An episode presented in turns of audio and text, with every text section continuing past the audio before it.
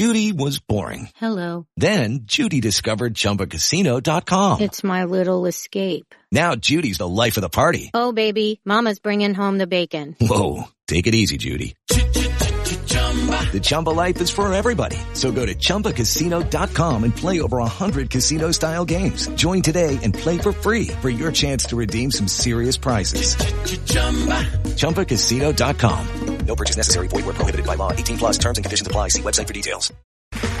Okay, round two. Name something that's not boring. A laundry? Ooh, a book club. Computer solitaire, huh? Ah, sorry, we were looking for Chumba Casino. That's right. ChumbaCasino.com has over 100 casino style games. Join today and play for free for your chance to redeem some serious prizes. ChumbaCasino.com. No purchase necessary. Full prohibited by law. 18 plus terms and conditions apply. See website for details. Step into the world of power, loyalty, and luck. I'm gonna make him an offer he can't refuse. With family, cannolis, and spins mean everything. Now, you wanna get mixed up in the family business. Introducing The Godfather at ChumbaCasino.com. Test your luck in the shadowy world of The Godfather slot. Someday, I will call upon you to do a service for me. Play The Godfather now at ChumbaCasino.com. Welcome to the family. No purchase necessary. VGW Group. Void where prohibited by law. 18 plus. Terms and conditions apply. Hi there, I'm Brian Abana, and you're listening to the Mall Over Cod, pod, uh, Codcast.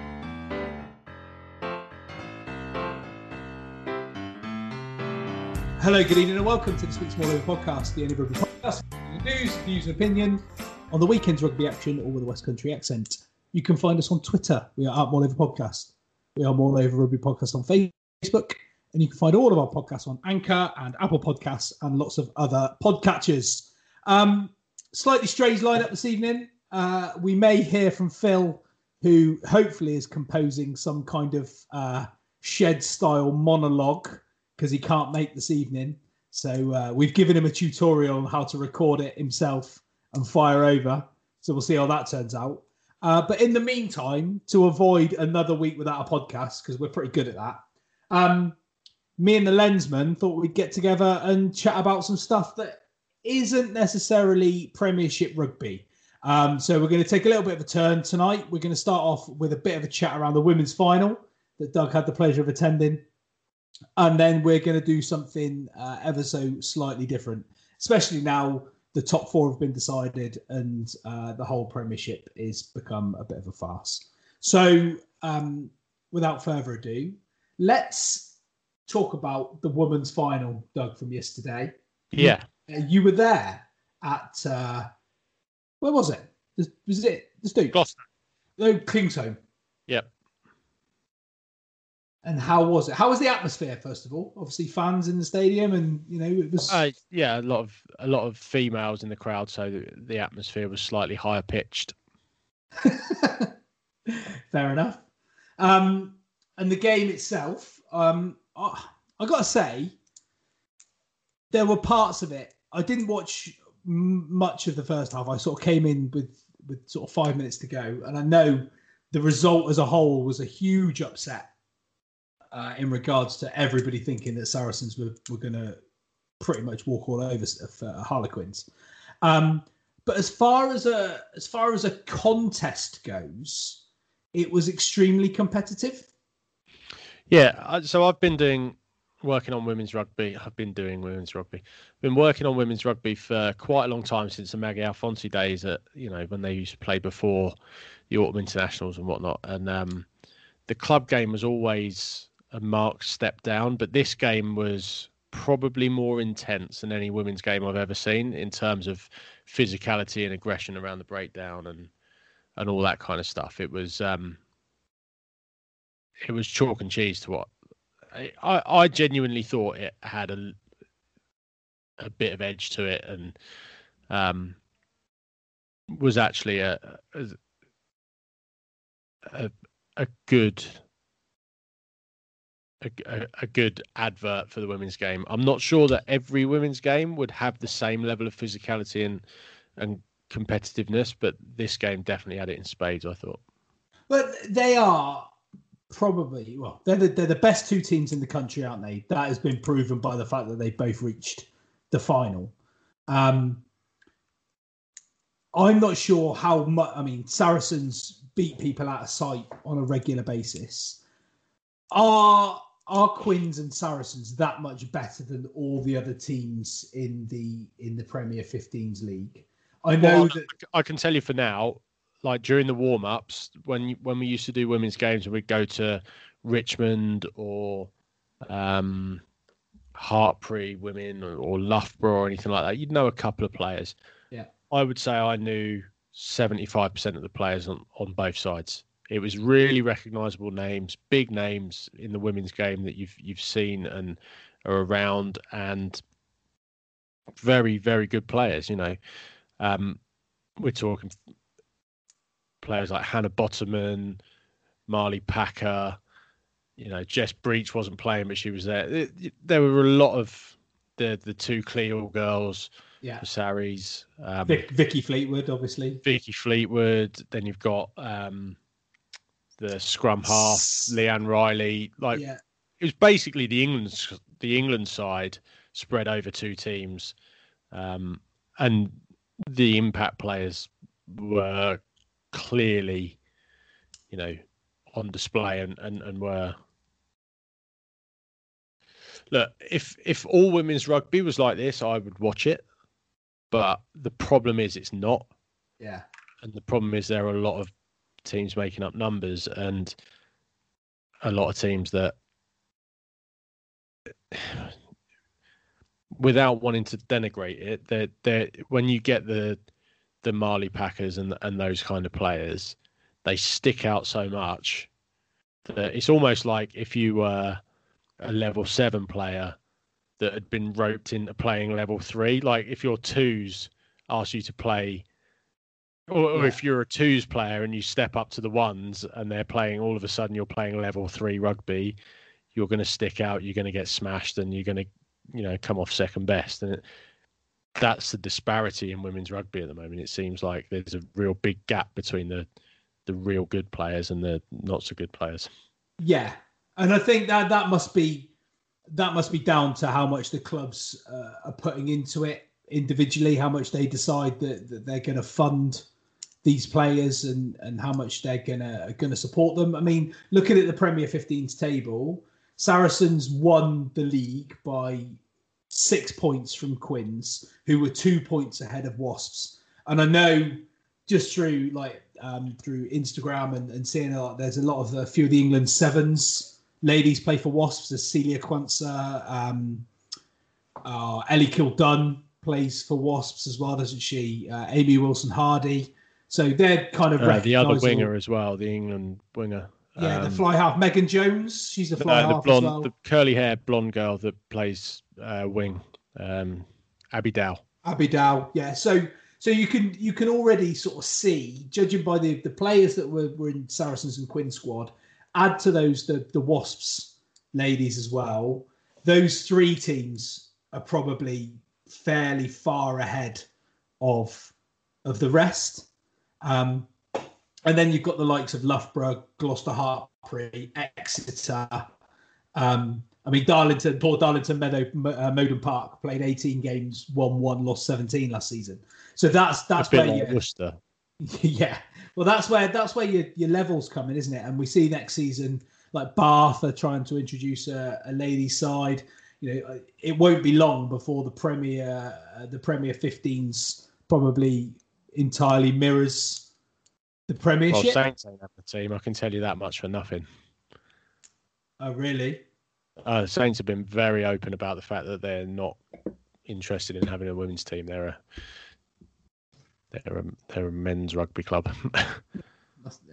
Well, may, maybe Um, they. But yeah, I mean, back to the game. yes. We're, we're sort of getting off topic.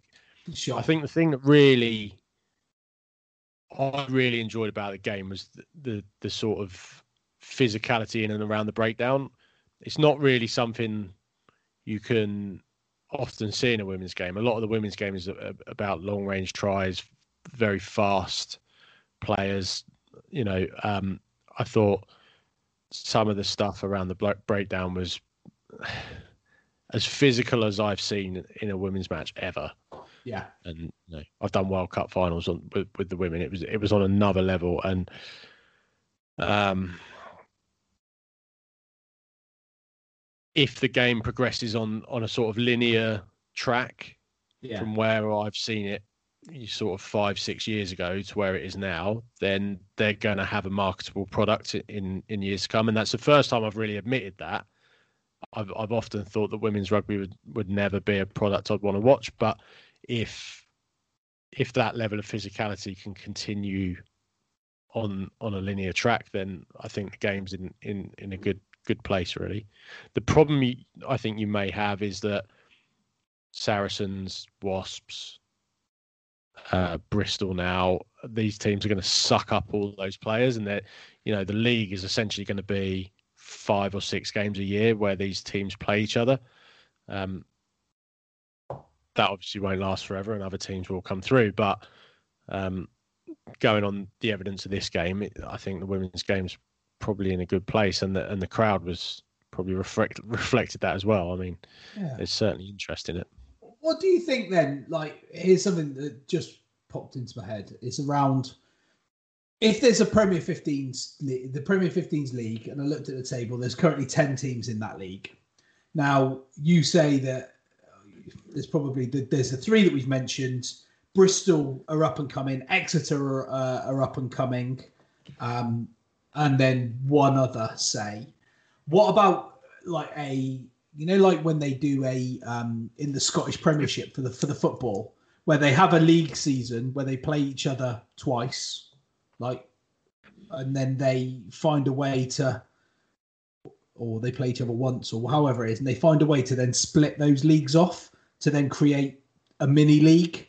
So then you have the best gimmicky though, isn't it? I think I don't. Yeah, maybe. That's... I'm just all I'm trying to think of is is a way to to have those games with that intensity and that marketable product more often while still making them relevant? I, I just think that it's just a a product of a league that's in a place where it needs to improve. I think um, a lot of the teams that are up and coming could probably point to the fact that they've got strong academies or whatever, and they'll say, "Oh, it won't be like this forever." But um, it's just something they'll have to do. And, and I think the more gimmicks you introduce to kind of artificially make the league better, yeah, is probably to the detriment of the the entire league. And what they're probably better off doing is saying, well, we've got a Premier 15s. Why don't we make it a Premier, you know, five teams for a couple of years until these teams can actually compete? You know, I, yeah. I don't think there's um. Well, you just have two two divisions then, didn't you? If you've got ten, if you've got ten teams, you have a Premier 15 and you have a you know a, a, a, second division as such, and then you know those teams have got something to aspire to. You have potential for a promotion and relegation, and then you know that you get people to to improve or teams to improve that way. I suppose the only other issue that you've got then is that the clubs don't get that single home game against one of the big teams where they might be able to draw in a bit of a big crowd and, and yeah. have their sort of bumper cash day. Um, but you you rightly you rightly say though as a as a product and as as a rugby match, you know there were there were elements that that were very very good. Let's say the physicality was good. I thought um, without sort of turning, without going down the referee route, I thought at times Sarah, Sara Cox made some absolutely baffling decisions especially. See, I, I, I, can't. I, have got to disagree with that. I thought she refereed the game really well. Saracens were, as any Saracens team are, play, played really close to the edge, and I think a lot of times they overstepped. I think what she was very good at was making a decision and that decision then translating throughout the game as in in the form of consistency. It was pretty much if you do that, I will penalise you. Yeah. Um, and look, Mar- Marley Packer gave away probably oh. half a dozen penalties, and Easily. every one of them was a penalty. Yeah, but uh, there were yeah okay that's fair enough. And there was there was, I mean there was one that sticks out in my mind, which was in the second half, which led to the Quinn's um, Tuima, who I thought was excellent on the day as well, who kicked all their goals. Whose Um, brother plays for Exeter? Plays right? for Exeter, yeah, Reese Tuima, yeah. Um, he uh, sh- the the winger made the, somebody made a tackle and then the winger came in to steal the ball, and then she gave a penalty as the winger the, the winger that came in was part of the tackle, which I don't think she was at all. Which But, then I led mean, look, decisions get made like that all the time that are subjective. If the referee sees it like that, you can't blame the referee for making a No. bad decision. That's the referee's interpretation of a very bang. In the NFL, they call it a bang bang play, don't they? Where Yeah. two things happen really, really quickly, and with the benefit of replay, you can say, "Well, that's a, an objectively bad decision." Yeah. But in the heat of the battle, the referee sees that happen instantaneously, and it happens. And then, if it does happen instantaneously or, or simultaneously, then that's a penalty. You can't. no, okay. I, Uh, I think the over analyzation of those decisions isn't helpful. I thought she was a very clear and concise referee. She she gave, she left the players. I think she did really well to put up with the amount of like There was lots of chat off- from, from Oh, all so of the much. Saracens players, wasn't there? A, so a much. lot of she did really well to handle that and diffuse it. So I don't think you can. I think a lot of referees Yeah. would probably not have clamped down on that as much. You can look, you can look at Maxwell Keys or, or um, Ian Tempest would probably let that shit go on all game. Yeah. You know, which is, but she was just like, no, we, I'm not having any of this. I thought she was, I thought she was more than more than good. I th- There, was- there was a lot of that at um, Wasps Saints on Saturday, and uh, Matt Leal. I think it was Matt Leal. He, I, I know I said I wasn't going to talk about Premiership, but he he had a a really good start to the game where he was quite explanatory and he let the, the players have a bit of say, and then they just kept on, and then he got to the point where he went up. He's literally like flicked a switch. He stopped being Mr. Nice Guy and said, "Listen, I'm telling you now. Like, I've been, I've tried to to be amenable, but you're carrying on."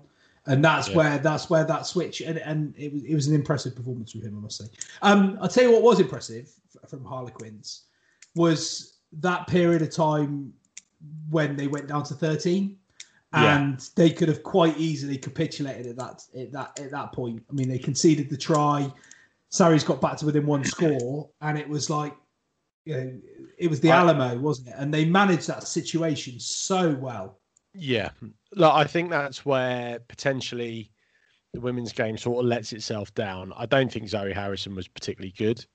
Uh, I've seen her a few times, and I'm not sure she's. I'm not sure she's a great. You know, who was uh, it was um, who was the England fly half that retired? Um, Katie something, wasn't it? Uh, barrel name. Anyway, she she could manage a game, and I think that Yeah. the game management at 10 probably wasn't good enough to move and uh, now I don't know whether that's because the ball handling is wasn't good enough to move teams from side to side like you'd see in the men's game third down to 13 men you're moving the ball you're going hands across the back line stretching the defensive line shifting it back you know I'm not sure and Saracens um, at times did did have like phases of 12 13 phase possessions but I'm not sure the ball's quick enough, and I'm not sure the passing is precise enough, and I'm not sure the kicking's good enough. Where a 13 on 15 advantage is really as big, Yeah. you know. Yeah. I don't. I don't think there's the necessity to drop three players back to protect kick for territory in those situations because the kicking isn't accurate enough.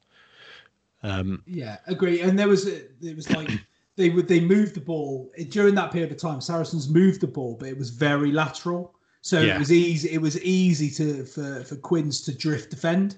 There Yeah. there wasn't there wasn't maybe enough straightening of the line or somebody offering back the other way or two, two into a gap. There was no, Yeah. there's no sort of crash ball, is there? Sort of no. Why I, I didn't see a lot of when you've got someone with the aggression and the power of Fleetwood and Packer and Cleall, Yeah, they should be coming off their long run, taking crash ball. Like Yeah. it would seem, as Saracens men do, where you hit up Billy Vunipola when they were last in the Premiership. Quick ball, hit up uh, Nick um, Skelton. Quick ball, hit up Maro. Nick, Nick Skelton, isn't he the show jumper? Nick Skelton, yeah, you know who I mean. Matt Skelton. Not even Matt Skelton, is it? No, Matt Yeah, Skel- Skelton's the the cricket, uh, the rugby player. Matt, No, Matt Skelton's the rugby player. Nick Skelton's the show jumper. no, it's the other way around, mate. Nah, mate. I'm go- I'm gonna Google it, but Matt Matt Skelton played for um Matt Matt Skelton's a professional boxer. Nick Skelton is the is the rugby player. Nick Skelton. He's an equestrian. Nick Skelton is a former equestrian, right? Matt Skelton is a um, rugby player and he's a former British professional boxer. Definitely. Right. I'm not having that. 100%. I'm not having it.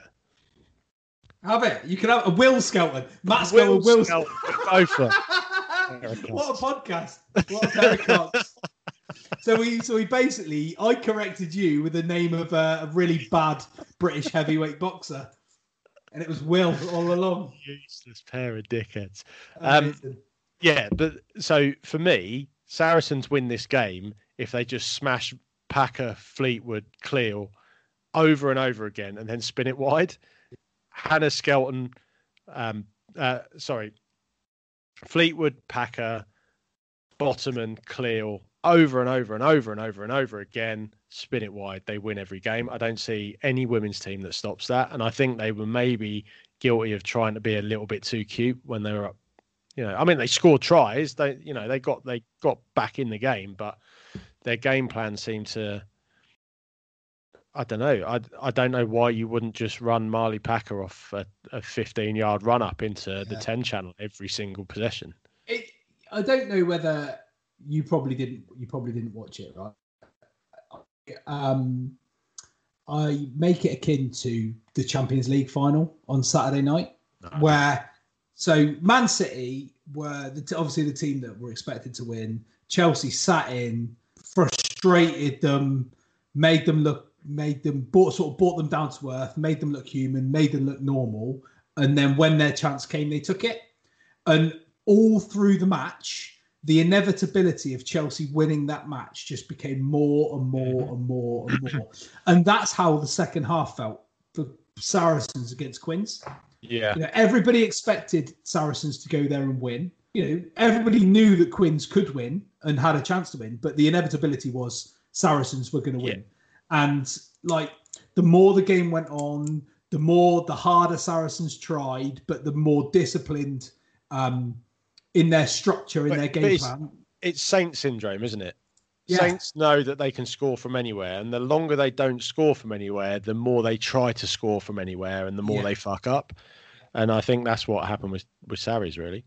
Yeah. Just you- forcing it and forcing it and forcing it. Yeah, and they tried to get that. Let's say with they went down to thirteen players, and instead of just rumbling it up the field, keeping it tight, keeping the ball in hand, they they made a lot of errors, and they tried to ship it wide so quickly hmm. without any of those dummy runners that it got to the winger, and by the time it got by the time it got out there, like Quinn's had just drift defended, and even if like even if she did step inside.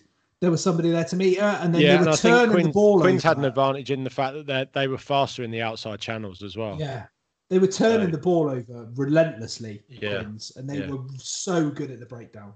So, yeah, that I mean, an amazing performance, an amazing result, and you know maybe we we should look a little bit closer at the at the women's game next year and see and see what what changes are made, what how the teams progress, and you know maybe try and make a bit of a point in in get throwing not that they need our support, but throwing a bit of support their way to to help people Well, see look, it a I'll- bit more.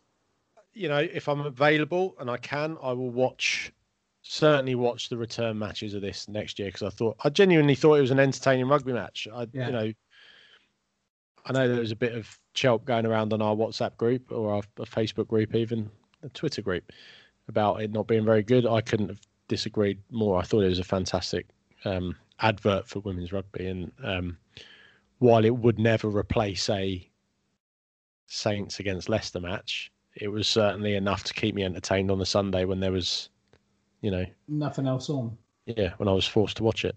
and it was for me like my last point on this it was a it was a massive step up from any other women's club game that i've seen before Yeah, I look, think that's the biggest I don't positive. think there'd be many women's international matches that would be played with that level of intensity. The teams obviously don't like each other, which Yeah. helps. Really, really helps. Um, I can't see, you know, I can't see, aside from England, New Zealand, I can't see many women's international matches matching that. good well it's promising isn't it it's promising for the future and if nothing else you know there are there are two teams out there that when they get together are going to have a right tear up There you go. Hap- happy days I, I, at one point, I did think there was going to be some fisticuffs, but um, it wasn't to be. i mean there's That, some that would there's, get me involved if if they started having tear ups. That would be. Yeah. I mean, I saw on Twitter there was there was somebody put on Twitter that uh, you know the, some of the kids of these lady rugby players are not going to get bullied at school, are they? Marley Marley Marley Packer's lad is not going to get any grief no, at his school. No. I bet she always gets a parking space. Hundred percent, hundred percent. Right. Well, that that was good. You know, um, Finish off, finish off with a bit of misogyny there. Then right. Absolutely, yeah. Just to just to remain balanced. Um, right. So I said we were going to do something a little bit different. Um, we're not going to talk about the Premiership as as a whole. Uh, what we're going to do, and an idea that is shamelessly stolen from another podcast from another sport, um, is sort of like a ranking of certain positions uh, for every team in the league. So in this podcast, oh, did you say it was around the NFL, Doug? did it? Around the NFL, yeah. and they call it the Andy Dalton line. So of the 32 teams in the uh, in the NFL, Andy Dalton was always used as a level of mediocrity, a middle want me to ground. explain it? Yes, why not? So basically, six, 32 teams in the NFL. Basically, if your quarterback was worse than Andy Dalton, you needed a new quarterback. If your quarterback was better than Andy Dalton, you were fine. He was basically the 16th best quarterback in the league.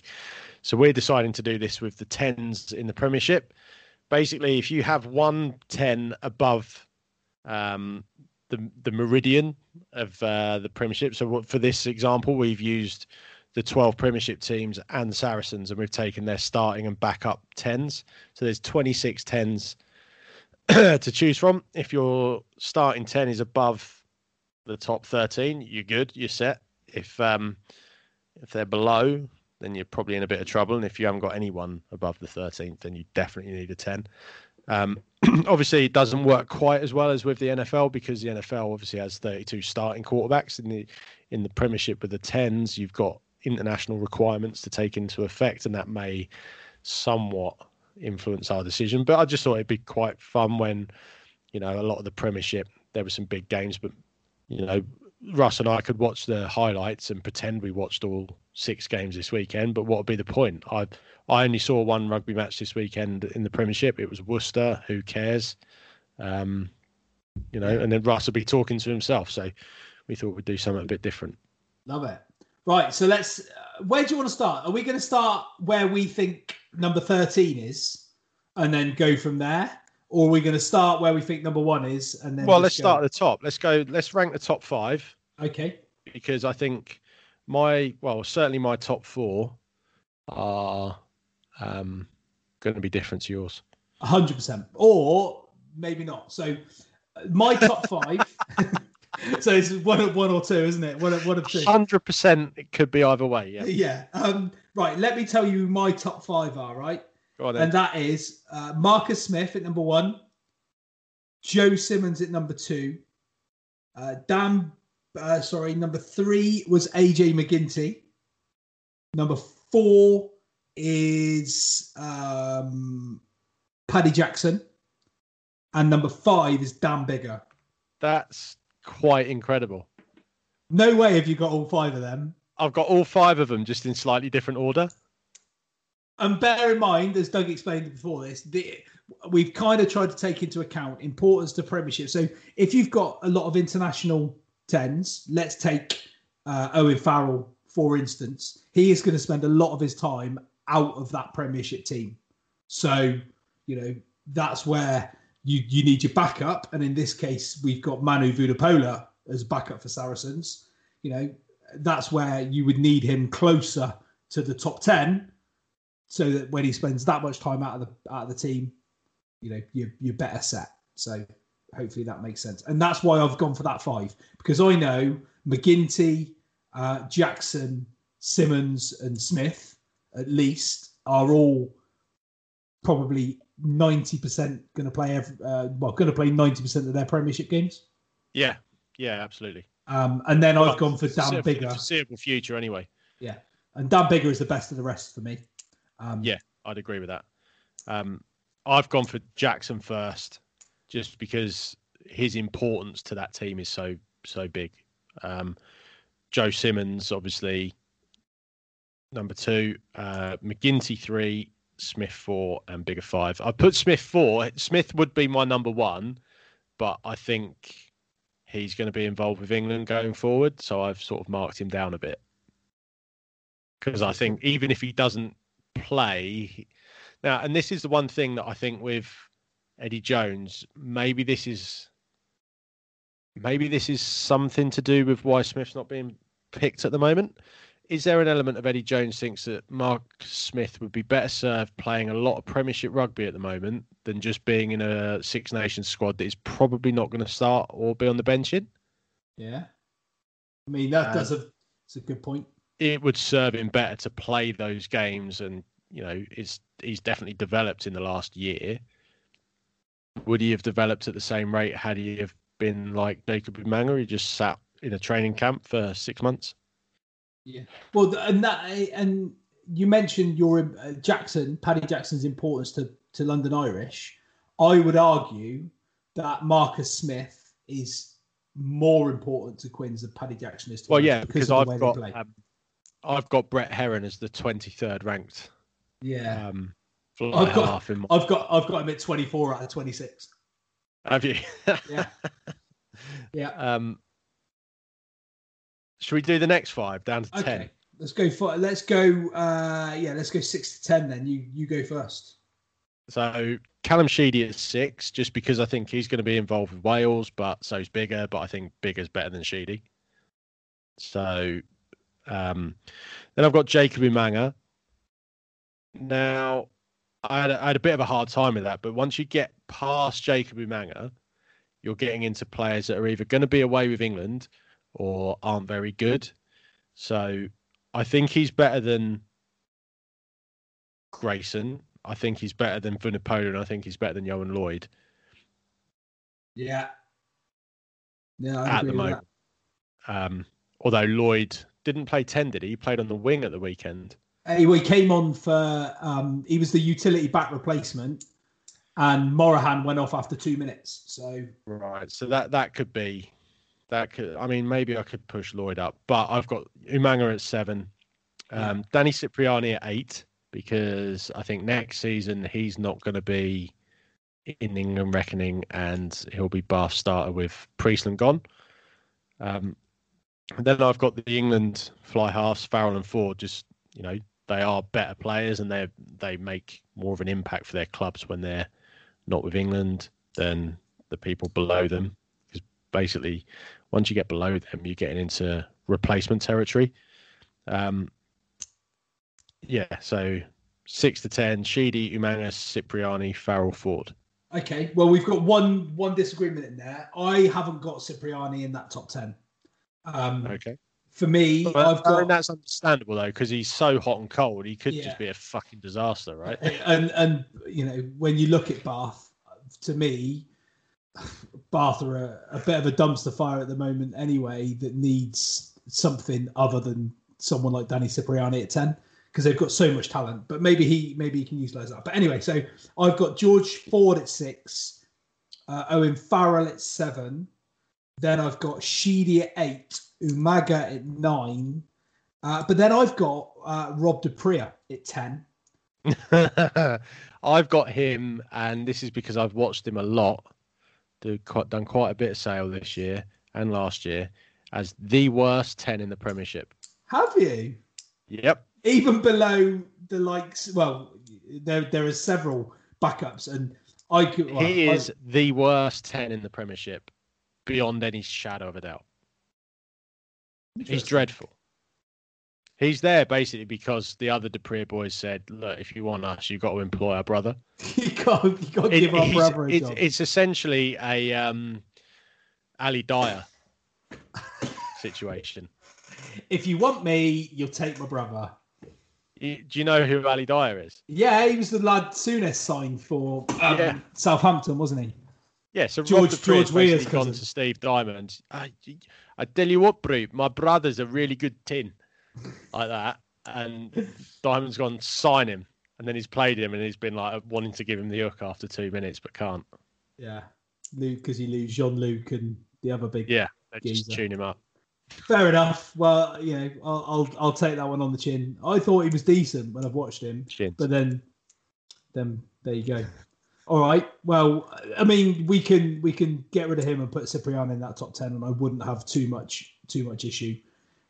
Um, for me, from eleven through to fourteen. Oh, should we go for the merid? 15. Let's go for the for the line. Who's your thirteen and fourteen? My 13 is James Grayson. Uh, sorry, uh, my, yeah, my 13 is James Grayson, and my 14 is uh, Brett Connon.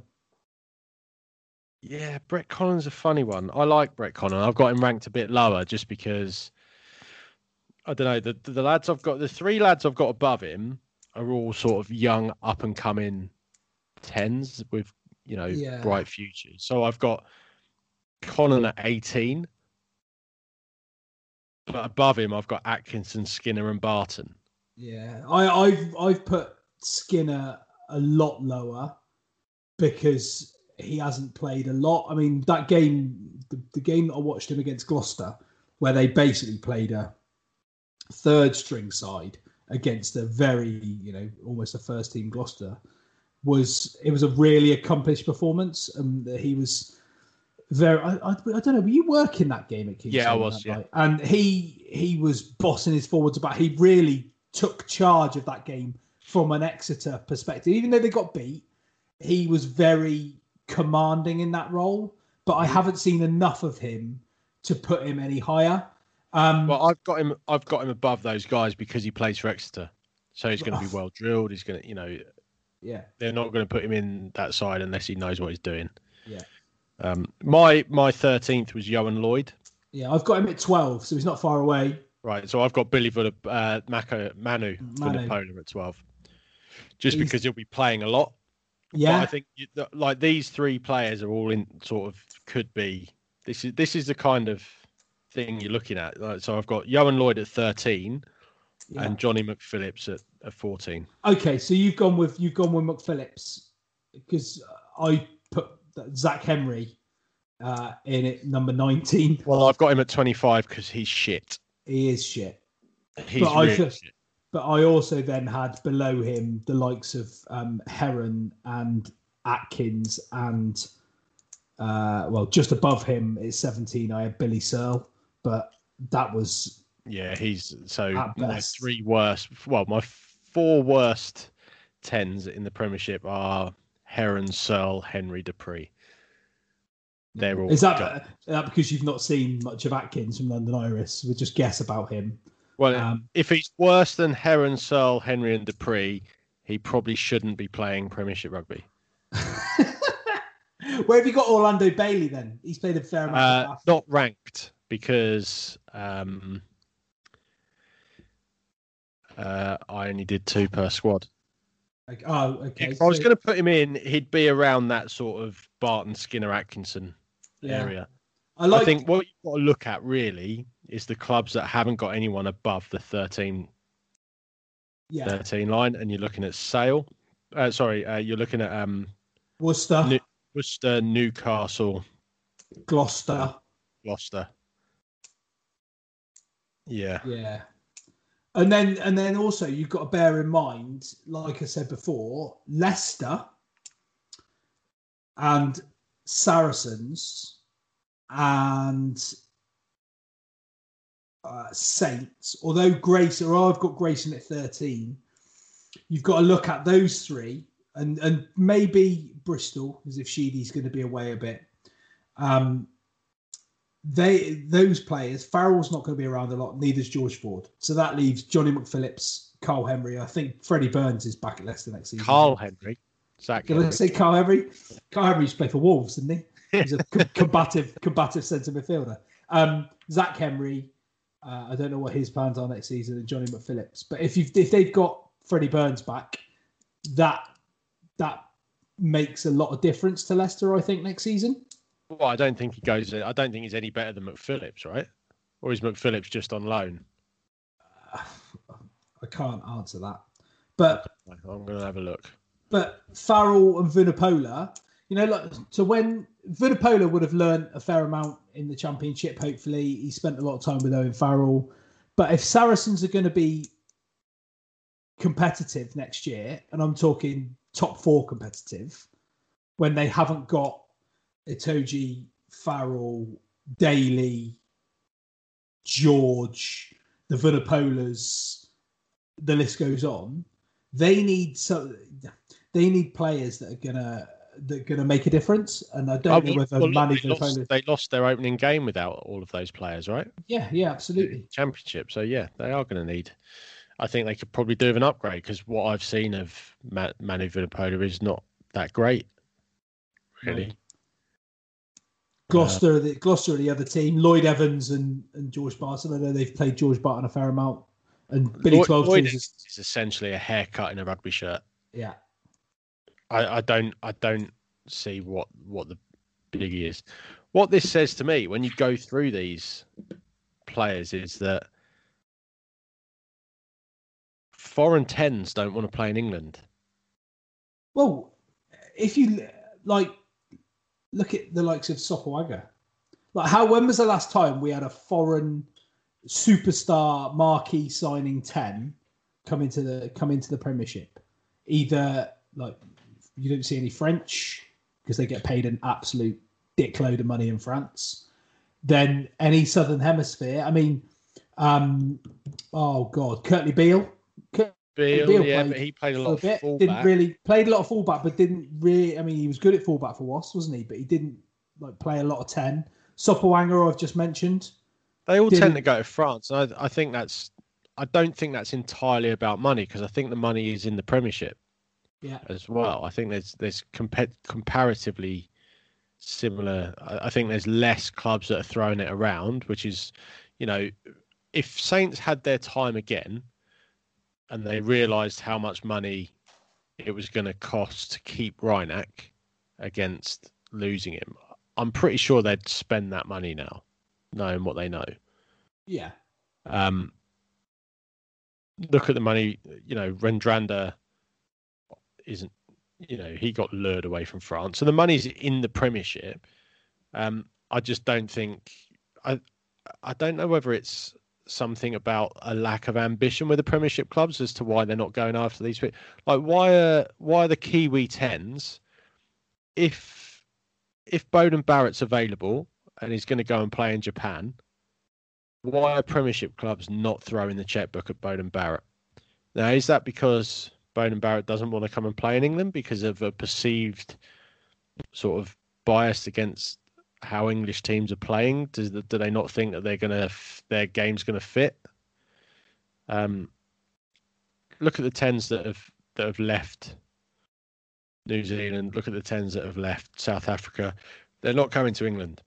no, they're not. Like Pollard. I mean, look back at all the. If you look back at the South African tens for the last six or seven years, going back to like Morné Steyn, um, Handré Pollard, um, even the likes of who was the Frans Steyn. I know was he was kind of a 10, 12, 15, wasn't he? Uh, But the they don't guy wanna- went to Ulster. Who's the Ulster guy? Played Oh, nine and ten. Oh God, Ruan Pienaar. Yeah. Um, But then look at the look at the ten. You, you know, in the European Cup final, you had a 9-10 axis at for uh, La Rochelle with um, uh, Ihaia West and who who was their ten? Can't remember. Can't remember. Anyway, they seem to they don't seem to come to England now. I don't know if that's because it's viewed as a you know forward dominated league, but it, there there are players out there. You look at Jules Plisson was uh, uh, not Plisson. Who who was the guy that um, Courtney Lawes folded up at Twickenham Oh, that massive uh, hit? Plisson. It was. He's a ten, yeah, right? Yeah, yeah. He was on the bench for to, for La Rochelle. Mhm. Surely he'd be better served playing in England. It does make you wonder, doesn't it? Especially when you break it down. Is there a lack just- of is there a lack of ambition from English clubs to get these players? Is what I'm saying because you look at some of the tens here, and there's a lot of dross, isn't there? That- I mean, there's probably well, who who are the who are the tens that would get into sides outside of England? Jackson, Ford, Farrell, uh, Smith, Smith. Biggar, Farrell, Ford. That's it. Yeah, you could you could make a case for Simmonds, but Simmonds is Exeter's ten, isn't he? He's Simmonds, in- Sim, Simmonds isn't getting in the French team. no. I If- could see if all you where I those players hit the open market and the Premiership was over overnight. I think you've got five players there that would have a guaranteed job. You know MacGinty think- would probably get a Pro 14 gig, but he's not playing in France. No. I think Simmonds would be a really good fit for Leinster. Very jo- almost Johnny Sexton like ten. Yeah, yeah. I've never, I've not really thought about that comparison before because I, I compared him to like a hybrid Ford Farrell, runs a bit more, but game manages a bit less mavericky, and I think that's probably Sexton. You know, with the Yeah. the, the Sexton wraparound type type of affair, and that's very system based, isn't it? Just a Yeah. state state funded system. Yeah. Um, Well, it shows you as well is a lot of teams are happy to have a homegrown backup 10 because they're cheap. yeah.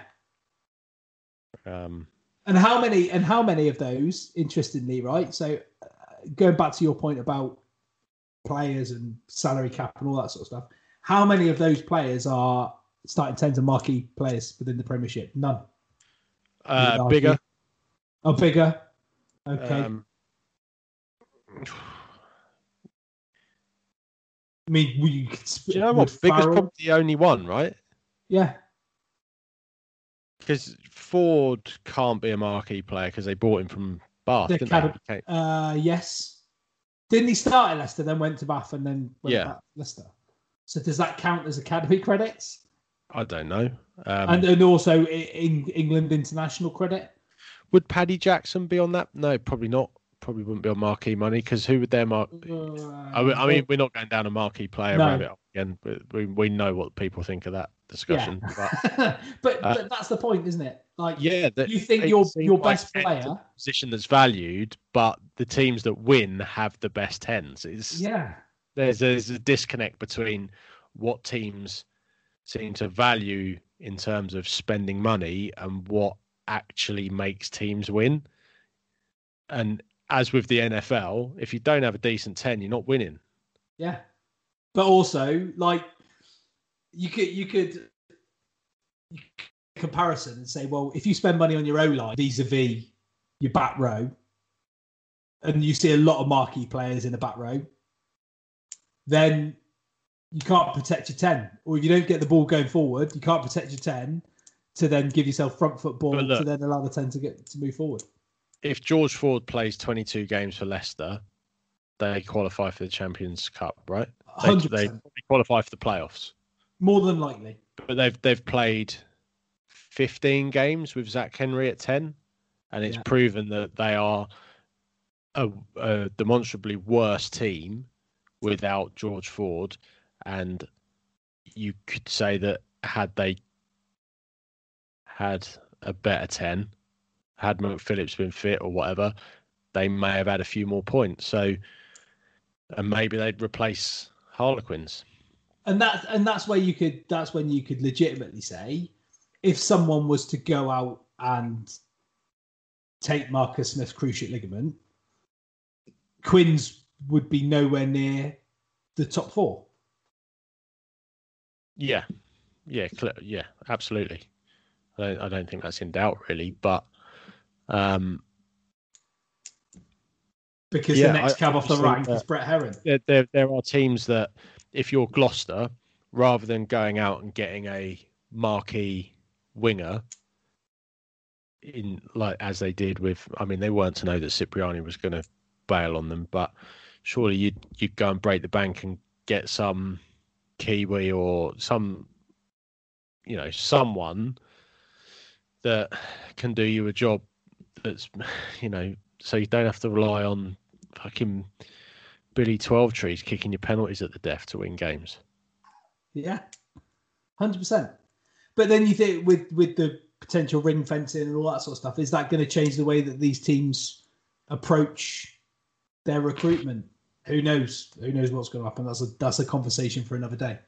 Um, but that that was a really interesting exercise. I reckon it would be good to do to do that for nines next. I reckon maybe Yeah. next week we'll look at maybe do it. And if anyone can be bothered, why don't you get on your little Twitter machines and and type out your little.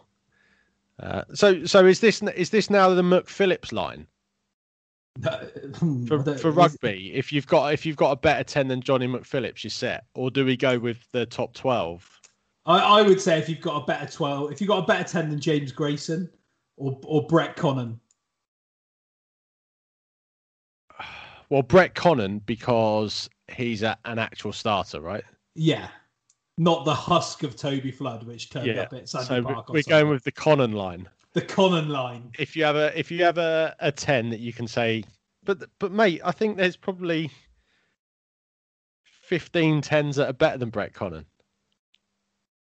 Potentially, I don't think they actually are yet.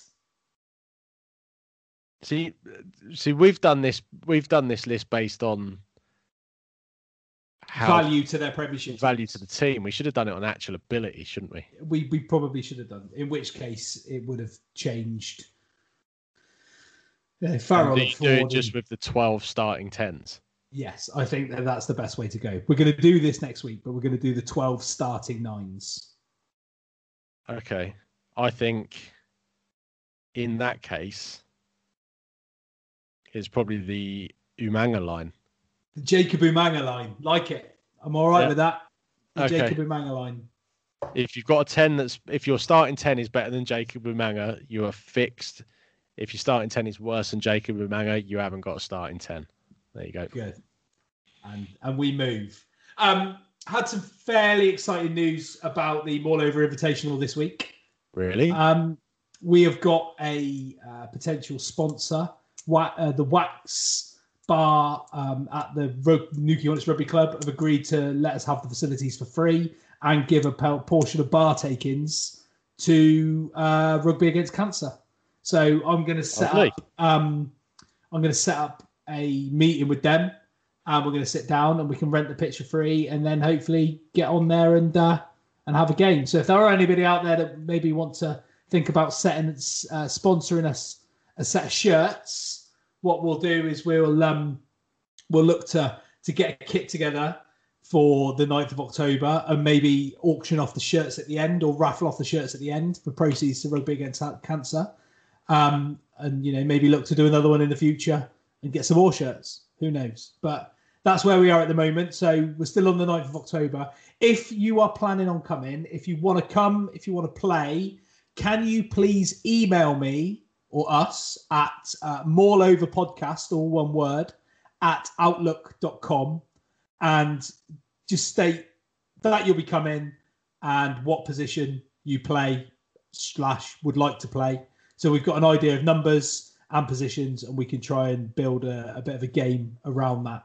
But uh, all positive, all systems go. Perry done a great job in uh, in setting up a little meeting, and uh, Wax are more than happy to to get involved. And um, yeah, and hopefully we can raise a little bit of money for for Rugby Against Cancer at the same time. Um, but also well done to those Rugby Against Cancer guys who did the final trek at the weekend. Uh, they raised an awful, awful lot of money going from uh, somewhere in London down to Portsmouth Rugby Club.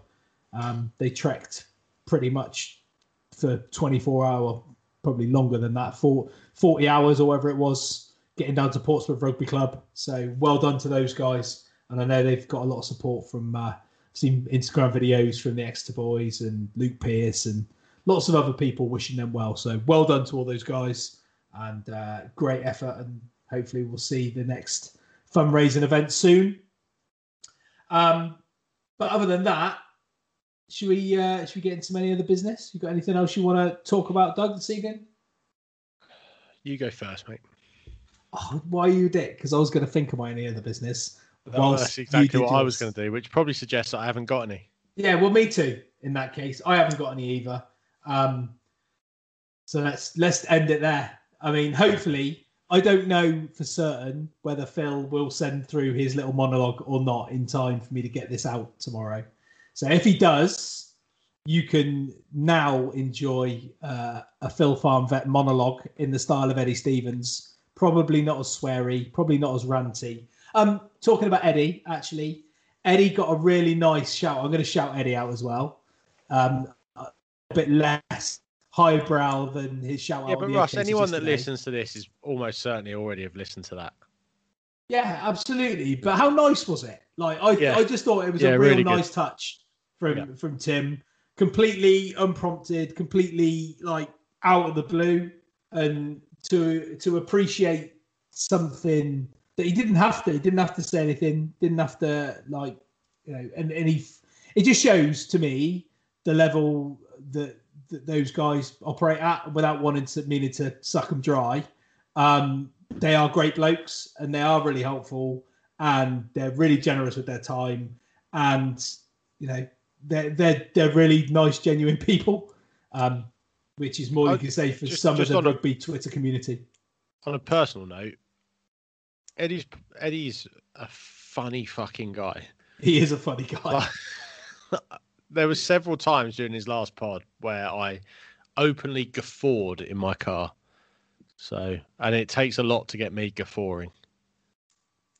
uh, absolutely unless you're telling me to fuck off or um the likes on a football pitch but there you go um we'll leave it there it's been an absolute pleasure lensman thanks for your company a little Cheers, two ball little two ball this evening to keep keep Yeah, the wheels turning that. Happy with Um, and we'll be back next week in some way, shape, or form to do some other recording for your audio pleasure. So uh, go well.